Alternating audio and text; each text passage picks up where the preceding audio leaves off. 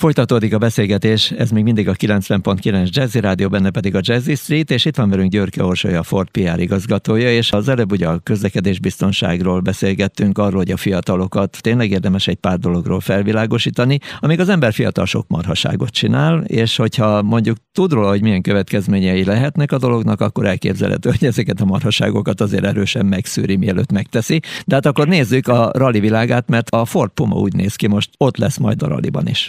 Igen, most a múlt hónapban volt a Goodwood Festival of Speed hagyományos brit közönségtalálkozó, versenyhelyszín, kiállítás, tehát a nyár egyik fénypontja Angliában ez az esemény, és itt jelentettük be, hogy a raliban indulni fog egy hibrid Puma BRC a jövő évattól már.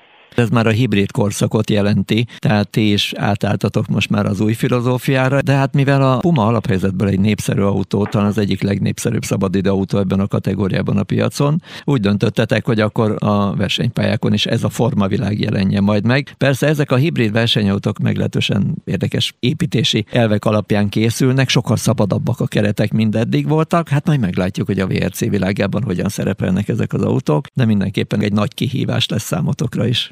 Hát igazából azért ugye ezt első körben akkor tapasztalhattuk meg, amikor a Puma ST-t bevezettük Magyarországon is, illetve az európai piacon, hiszen ugye a Puma alapból egy városi SUV, tehát egy alaphelyzetből magasabb építésű, kicsit olyan krumplibb formájú autó, és ebből már egy sportverziót kihozni, az is kihívások elé állította a mérnököket, de sikerült az autó minden egyes részletét úgy továbbfejleszteni, a felfüggesztését, a kormányművét, minden egyéb részletét, hogy úttartásában, menetdinamikájában gyakorlatilag még jobb is lett, mint a Fiesta ST.